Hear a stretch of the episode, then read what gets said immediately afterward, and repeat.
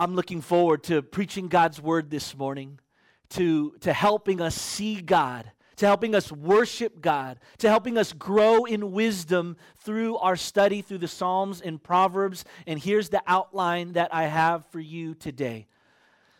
Uh, I'm going to start off with some burdens that I have, some things that break my heart about what I see, and, and a psalm that, that can help us worship the Lord in a deeper way. And an attribute of God we're going to see in this psalm that could help relieve this burden, relieve this tension that I have in my heart, and maybe you've experienced it as well. After that, uh, we're going to spend just a little bit of time in a proverb. I'm going to share with you three burdens that I have, a proverb, some specific ways to apply this message. And like always, come on, somebody, don't we love the fact that the movement church is a place where the gospel of Jesus Christ is primary? It's not just about good advice from the scriptures. Ultimately, it's about good news of something Jesus already did for us and we live from God's love for us and not for God's love for us. And so we will close with the gospel and then sing unto our God. And so uh, let me just set up this burden before I get into it. This burden that I have today, that I know this psalm is going to help us with, comes from the pastoral conversations I had in the fall. Um, as many of you know, God placed it on my heart uh, last fall to provide opportunities to have as many pastoral calls with as many of you who wanted a pastoral call to talk about your life, what you were going through. And here's what I've found as I talk to many of you, and, and here's the first way I'm going to say this burden, want to say it like this. I found out that many of you are more aware of how you have failed in following Jesus than you are aware of how you are succeeding. Maybe someone would put in the comments, Amen. I think I could be prone to being more aware of my failures in my walk with Jesus rather than how I'm succeeding. I would ask many of you, you know, how's your walk with the Lord going well? And some of you had a hard time articulating how it was going well. But when it came to articulating what you're struggling with, it was very easy. Many of you even started out with, before even going into what was going good, I should be reading my Bible more, or I should be a better parent to my kids. And you just started on in with all of the things you should be doing. And I found this to be true. And another way I want to say it like this as I thought about this, I realized on most days, many of you are more discouraged by how much you need to grow in holiness rather than encouraged by how you have grown in holiness. How many of you would agree with that? On many days, you are more aware, you are more cognizant of. This is how I need to grow. This is how I am unholy rather than dwelling upon, thanking God for the ways that you have become more holy. Now, my final burden really states what's at stake here. It's not just about self esteem and having a greater amount of self esteem ultimately, I want to show you in this last burden by being more transfixed on how far we have to go rather than how far God has brought us, we lack worship. We lack worship. I say it this way you worry more about the person you're not rather than worshiping God for the powerful ways in which He has already made you more like Himself.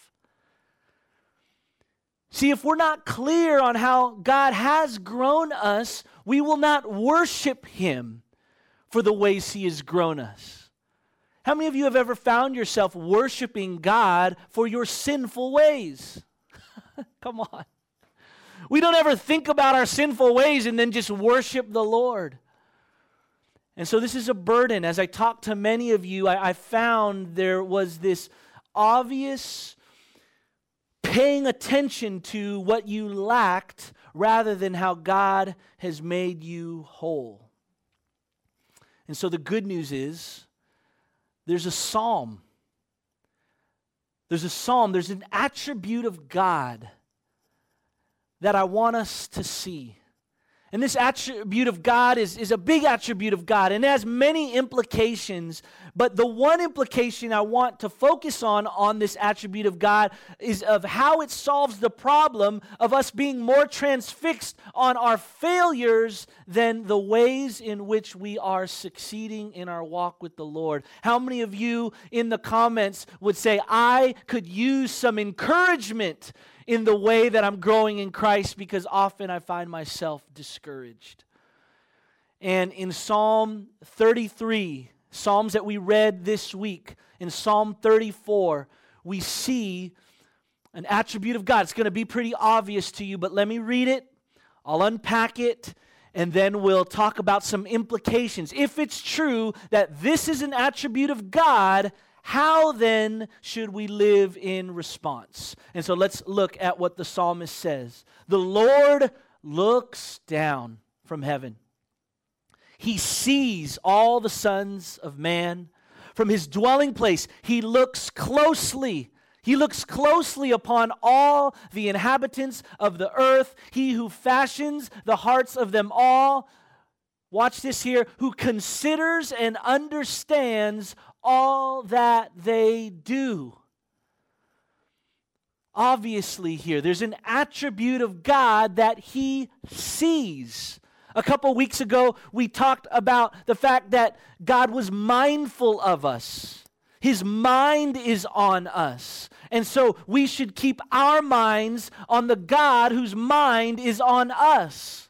Well, today, it's a little bit more nuanced of a characteristic. His mind is not only on us, come on, somebody, but his eyes are on us. The eyes of Almighty God are on you. And they're not only on you, but they're closely on you. And not only are they closely on you, as His eyes are on you, God is considering and understanding the things that you do.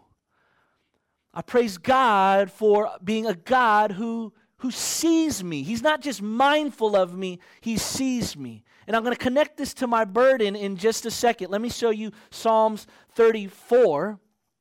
The eyes of the Lord are toward the righteous. The Amplified Version says, who are the righteous? Those with moral courage and spiritual integrity, and his ears are open to their cry. Now, eyes of the Lord. God sees. El Roi is this name of God, the God who sees. It's an Old Testament passage. I believe it's um, the woman Hagar who says this about God The God who sees me, El Roi, have I seen the God who sees me? Do you see the God who sees you? And there's just a couple commentaries that I want to draw our attention to to help us understand these two verses in the book of Psalms. What does this mean? A little bit more understanding to what it means for God to see us. This is Charles Spurgeon. He says, The Lord is represented as dwelling above and looking down below, seeing all things, but peculiarly observing and caring for those who trust in him it is one of our choicest privileges, catch this, it is one of our choicest privileges to be always under our Father's eye, to be never out of sight of our best friend. God sees you this morning. Maybe put in the comments just as a declaration God sees me. God sees me. God sees me. Um, Matthew Henry, in his commentary, he says this He not only beholds them, he not only sees them, but he looks upon them. He looks narrowly upon them. In the Hebrew, that's what the word is rendered. It, looks narrowly, so narrowly that not the least thought can escape his observation, that not the least thought can escape his observation. Now, many times when we think about a God who sees, and preachers can do this sometimes, what we think about is a God who sees all of the bad stuff we're doing. He sees your evil thoughts, He sees what you're thinking, He sees what you did when no one is looking. And so be afraid because God sees, because God sees, because God sees. And is it true that he sees your evil thoughts? It absolutely is. Is it true that he sees the impure motivations of your heart? It absolutely is.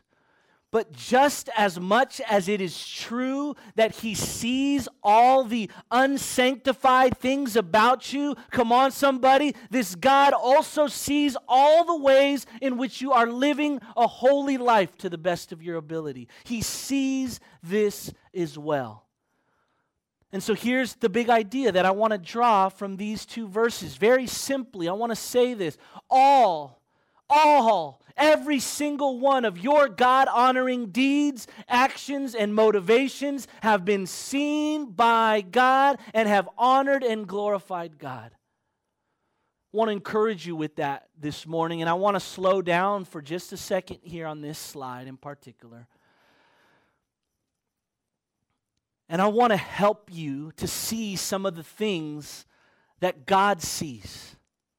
Because for whatever reason, we don't see it, we don't acknowledge it. We're just so uh, skilled at seeing the ways in which we fail. But I want to help us with the skill of becoming more godlike and seeing us how He sees us. Wives, can I talk to you for just a moment? Wives, the Lord sees. The Lord sees your patience with your husband. Come on, somebody. Come on, wives. Doesn't that encourage you? The Lord sees it. He sees, he sees how you bite your tongue. Come on, wives, you need to be encouraged by that. There are times when you want to say that snarky thing to your husband, and you, under the power of the Holy Spirit, don't say it. He sees it. Not only does he see how you uh, withhold harmful words from your husband, he sees the times when you encourage your spouse as well. And I know, come on, some of you, you don't even you don't want to even do it, wives. You don't want to do it. But you draw yourself to do it because you know it's the right thing to do. And wives, you need to know your heavenly father sees it, whether your husband acknowledges it or not. Wives, he sees how you you pick up after your husband. Come on, somebody. Maybe I'm just talking to my wife. Maybe just I'm encouraging my wife. He sees how you how you care for him. He sees how you pray for your husband. He sees it. Moms, he sees how you love your children. He sees how you sacrifice for them. He sees how you go the extra mile for your children when you have no desire to do it. Moms, He sees it. He sees it. He sees the sacrifices you make. He hears your cries for, for sleep. Come on, somebody. The Lord knows, moms, wives, that you need rest and, and, and you are tired and weary. God sees it. And He sees how you have persevered and pushed through, even in light of your weariness. He sees that. The question is do you see that? Do you see how you've grown in self control? Do you see how you've grown in love for your husband, in love for your children? Do you see how you are not the woman who you used to be? By the grace of God, you are more sanctified. Do you see what God sees? Now, fellas, I'm not going to leave you out in the cold. Come on, somebody. Come on, husbands, come on. We bite our tongues too. Come on, somebody. We bite our tongues too. It's not just them. And let me tell you, fellas, God sees. Come on. God sees. He sees. He knows what we could say. We're the leader of the home. Come on, come on. And He sees how we are doing our best to love our wife like Christ loved the church and to sacrifice for her. And husbands, I know, I know I, I could be down on myself. You hear me do it all the time. I'm not the best husband. I'm not the best husband. But I need to start seeing the ways in which I'm also not the husband I used to be. And you, husband, And you, father, aren't the husband and the father that you used to be. And I just want to know are you giving yourself any credit for what God has done in you as a husband, as a father? For how you sacrifice for your wife, for how you sacrifice for your children for how even in a, a, pandemic season you work hard and you are doing your best to provide and you take the kids out to the park and you go out for the walks. Even when you'd rather stay home you choose to serve. God sees that. Do you see that? God sees you church family. He sees you reading your word but what do we see? We could be reading our word more. But your heavenly Father wants to say to you today, I've seen how you have read your word at the beginning of 2021, and that has honored me. He sees your journal entries. He sees how you have confessed your sin and said, Lord, I'm sorry. He sees how you've shown up for prayer meetings and shown up for group meetings when you didn't want to. Come on, somebody. Am I the only one who doesn't want to show up to virtual group? Put it in the chat. I'm sick of virtual group. I'm sick of virtual church. But you have shown up, and God sees that, and that means something to God. To my singles, he sees you. He sees you abstaining from sexual immorality. He sees that. He sees you fleeing from sexual temptation. This is only, only for our singles, obviously, our married folks as well. The ways in which you shut the computer and you flee, the ways in which you avoid those conversations with those people the ways in which you love people and serve people and give when no one else sees, He sees it. God sees it. And I wonder, I wonder how much more we would worship God if we saw ourselves as He sees us. So, so here's a couple outworkings um, because God sees. I want to give you three outworkings of this principle. Because God sees, God is just as aware of our sanctification as He is our sin. Therefore, we need to be too. We need to be too. Aware of how we've been sanctified. Some of you pride yourself on talking about how unsanctified you are and how far you have left to grow. And I praise God that we can be transparent about our sin, but we also need to be real about what God has done in us towards the end of praising and worshiping Him. Here's another outflowing of this. Hopefully, this is helpful. Because God sees, we can be less disappointed when others don't see. Some of you are growing weary in doing well because your husband isn't acknowledging you, because your wife isn't acknowledging you, because your kids aren't acknowledging you, because your parents don't see how hard you're trying especially for, for those adults who are caring for elderly parents. And, and your parents are past the point of appreciating for how you are caring for them and praying for them. See when we see the fact that god sees the things that we are doing we, we don't need the approval as man as much when we know god sees it and god approves of it. The only one whose opinion truly matters sees the good that you do behind the scenes. And when we're convinced that He does, El Roi, the God who sees, we need it less from others. The last implication of this is simply this we need to catch our brothers and sisters in Christ doing right and affirm and encourage them. Sometimes, um, in church circles, there could be this pride in calling out sin. And we get so excited about calling out the sin in our brothers and sisters' life, catching people in sin. Oh, you were caught in sin. And do we need to, in love, share? Yes, absolutely. But how many of you need to be caught doing right every now and then? Come on, somebody. How many of you need to be affirmed and encouraged by a brother and sister in Christ about how they see you growing in your faith? Imagine, you know, opposite of a counsel culture, a cancel culture of you're doing it wrong, a cancel culture of, of you sinned and so I cancel you. How about a, a call out culture of, of sanctification?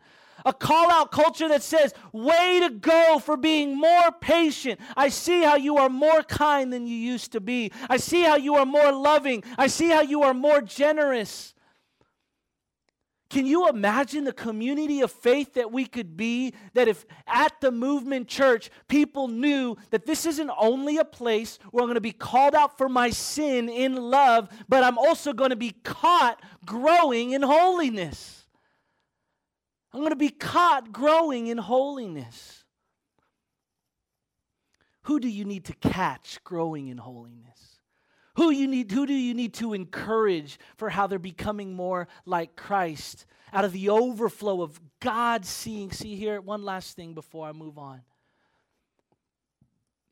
If we aren't convinced that God sees how we are maturing in our faith, for how we're more holy than we used to be, if we don't see that God sees it, we aren't going to have the, the spiritual strength to see it in others because we're going to be so downcast, so focused on ourselves and the work that we have yet to do that we won't be able to look up and identify it in others.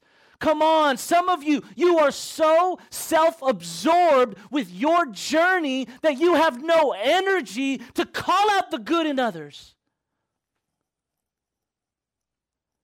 so narrow, oh, I've got to do this and I've got to be better here, that it prevents you from seeing the sanctified nature of your brother or sister in Christ.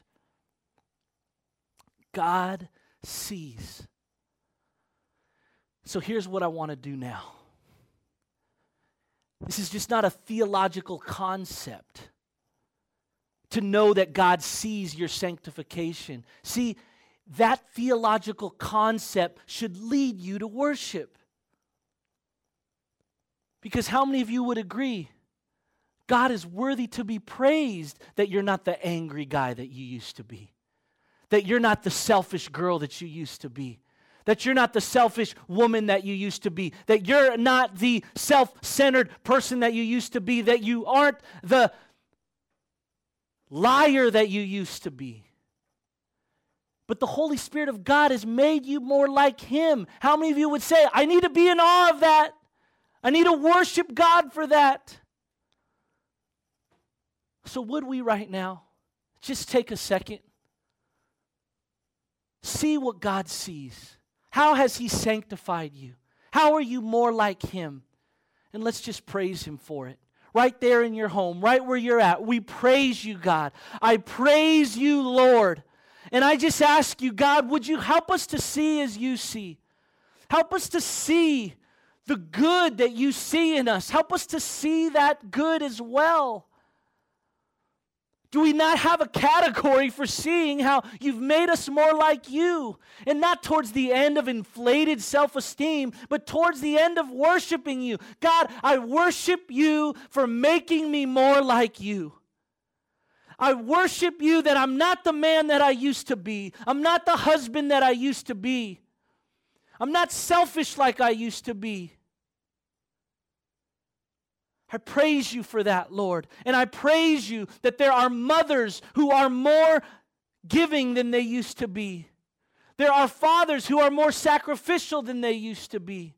There are brothers and sisters who are more loving than they used to be. There are sons and daughters who are more mindful of their parents than they used to be. And we praise you because, Lord, we know you did that work in us.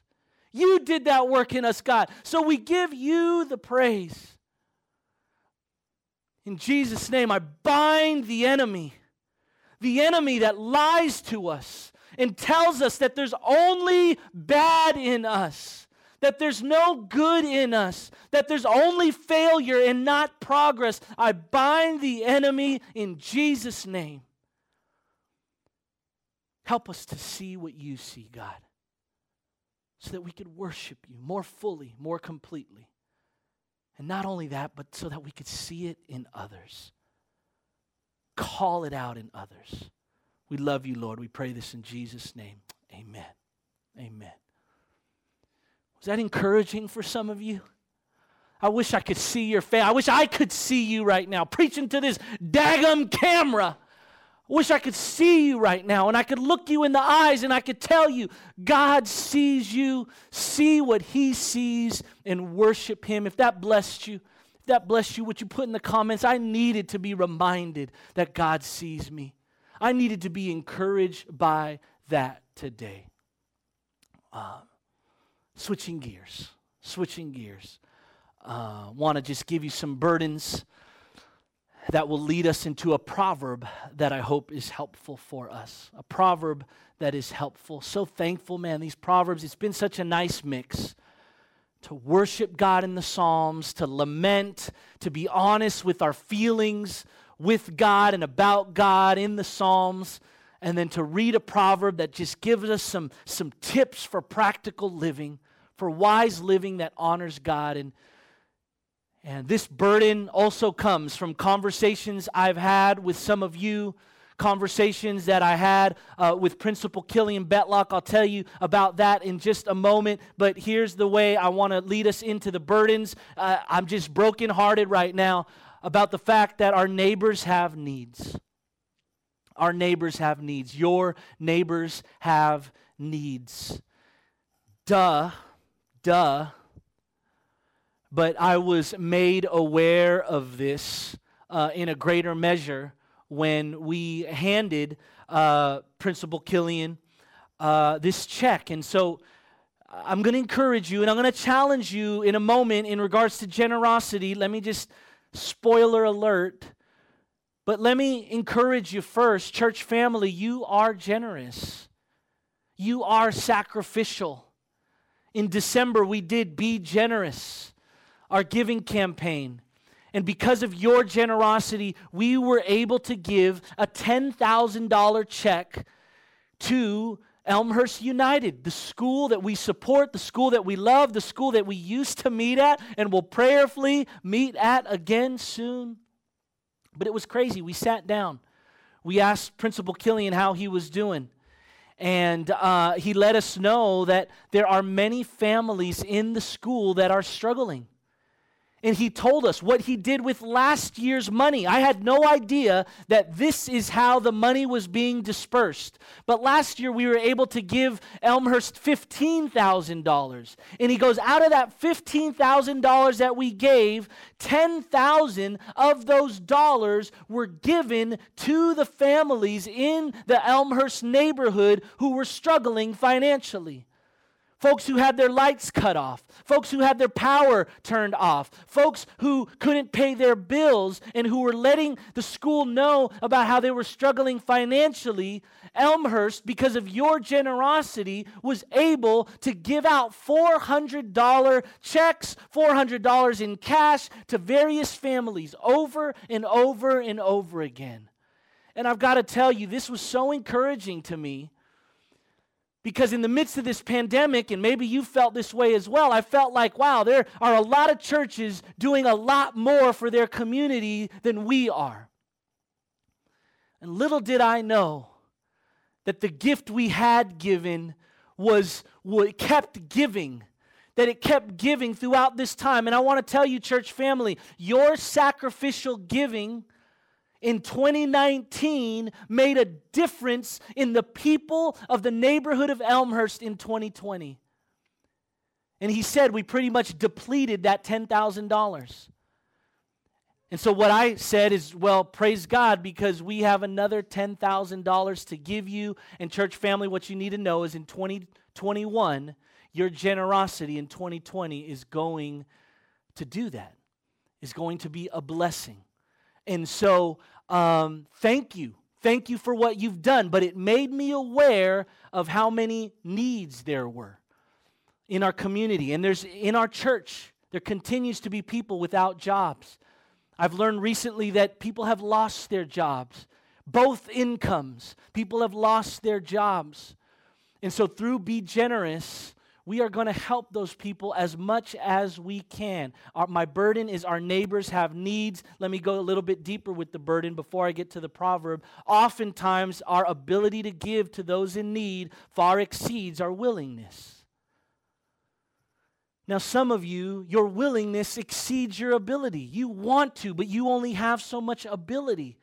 But I think for the majority of us, me included, our ability to give. We can. We have extra, but it far outweighs our willingness. I'm brokenhearted about that. I'm brokenhearted about the fact that, yes, many of you gave to be generous, but many of you didn't. Members of this church, some of you are members and you didn't give towards the Be Generous offering. And I'm not talking, it's not the amount that counts $5, $7, whatever it is. For some of us, our ability exceeds our willingness, which leads to my final burden. Many of us, we miss out on the joy of generosity. There's a joy knowing that people in the neighborhood of Elmhurst were blessed and helped out practically through my and your sacrificial giving. There's joy in that. And so, what does the proverb say? That is going to spur us on to more good works. The proverb says this Do not withhold good from those to whom it is due when it is in your power. Let me make it clear.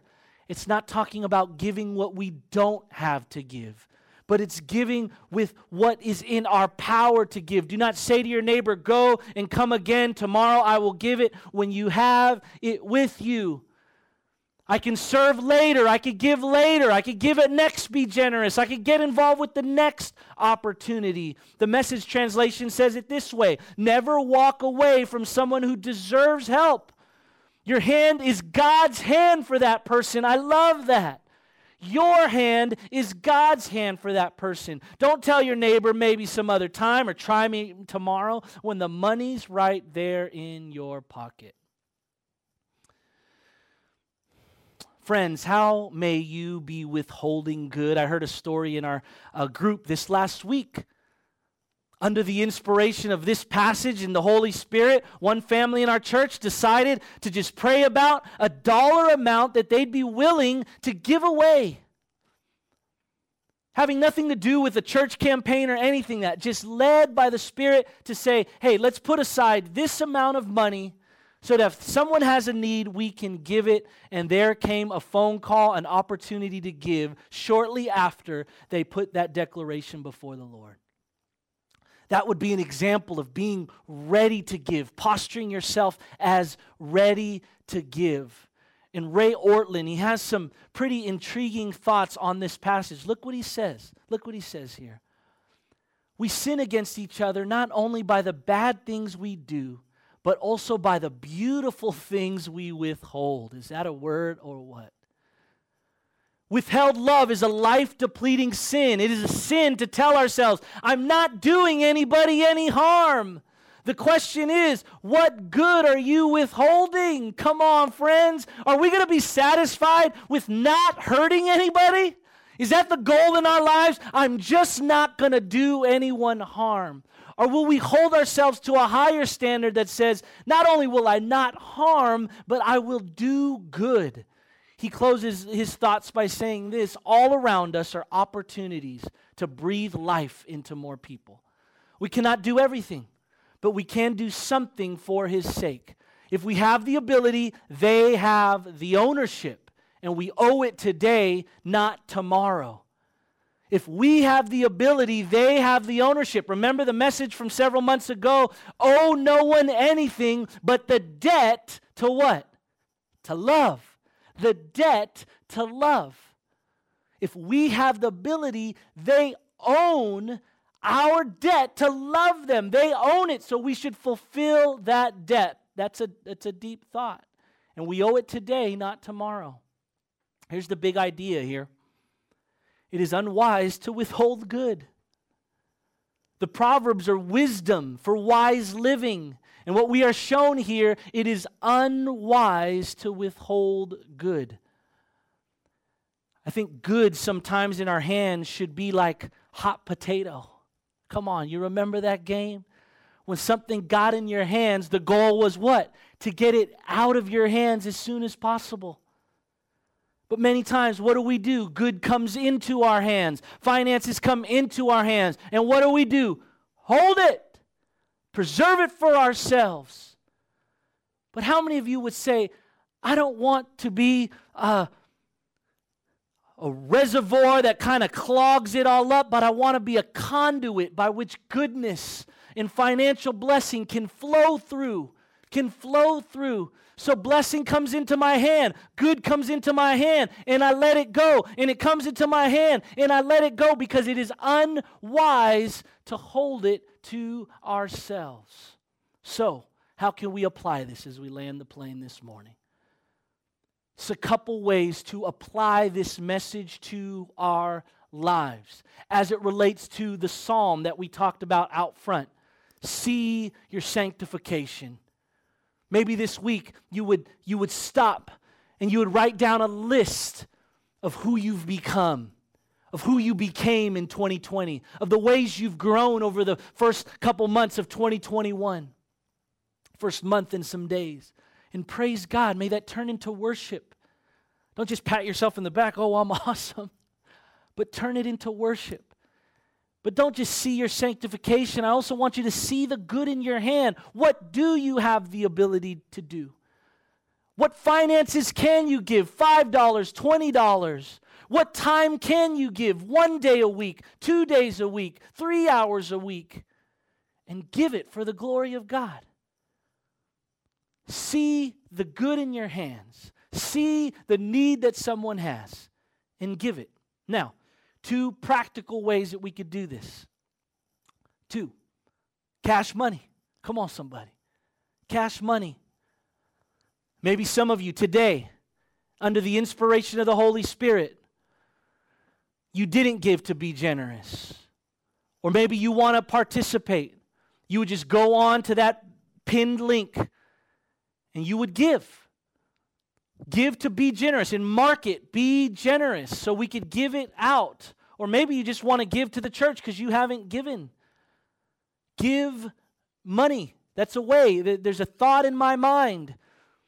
If there's more be generous dollars can come in that I want to bless, and we want to bless both the people in our church who have financial needs, who've lost jobs, who the results and the, com- uh, the complications and consequences of the pandemic are catching up to them, that we could bless them. But also, maybe we can give Elmhurst another check. Depending on how God moves on your heart, depending on how God moves on our hearts, we can give Elmhurst another unexpected blessing to bless that community. Now, you might look at the second one and be like, diapers? What the heck is that? Well, we also found out in talking to Principal Killian that every week they give out diapers to the families in the community who have the ongoing need for diapers. And in my final days at the Movement Church, I wanted to leverage any influence I have, any leadership I have, to get as many diapers to Elmhurst as possible. I want us to overwhelm Oakland with diapers. Come on, somebody.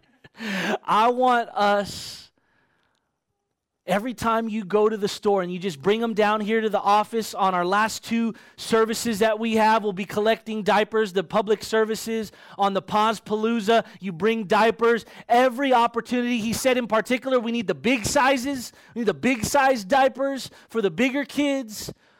And can I just, in, in, in church, you've been so good at this. I still got to run the numbers, but I don't know. I want it to be something crazy. I want to overwhelm Elmhurst. I want us to bring so many boxes of diapers, they won't know what to do with it. Because we can, church family. We have it in our ability to every now and then, over the next couple of months, when we're out shopping, to grab some diapers, to bring it here to the church office, and slowly but surely, we're going to start piling up these diapers to have one big, gigantic blessing for Elmhurst United and the Elmhurst neighborhood. And so, if you would join me in that, some practical ways, giving to be generous, diapers. If you're in, come on. If you're in, I want to give some diapers. I'm going to buy some diapers. We're going to be a blessing to meet practical needs of the folks in Elmhurst with some diapers. Say, I'm in, I'm in, I'm in, I'm in. Now, let me close with the good news, the gospel. Lest you feel weighed down by the ways in which you have withheld good. Lest you feel overwhelmed with a sense of, man, I haven't seen what God has seen in me and I haven't worshiped Him. Or if you're overwhelmed by just, yes, I see the good, but I do have so much bad. Let me give you some good news today, friends. Good news today. Look at this. The psalmist writes, no good thing does he withhold. For the Lord God is a sun and a shield. The Lord bestows favor and honor. No good thing does he withhold from those who walk uprightly. How many of you are thankful that we serve a God that even when we withhold good, He does not withhold good from us? While we were yet sinners, God gave His best. He did not withhold His one and only Son, but for God so loved the world that He gave us Jesus. He gave us His first. He gave us His only. He gave us His best to be a substitute because Jesus never withhold any good from anybody. And through faith in Him, His free giving is credited to us. This is the gospel. This righteous part of Jesus that did not withhold any sort of good. He didn't even withhold Himself being at the right hand of God, but He incarnated by not withholding that righteousness gets bestowed and given to us so we don't have to have an unhealthy fear of the Lord, so we don't have to feel condemned. If you have made Jesus Christ the Lord of your life, Jesus' righteousness is your righteousness.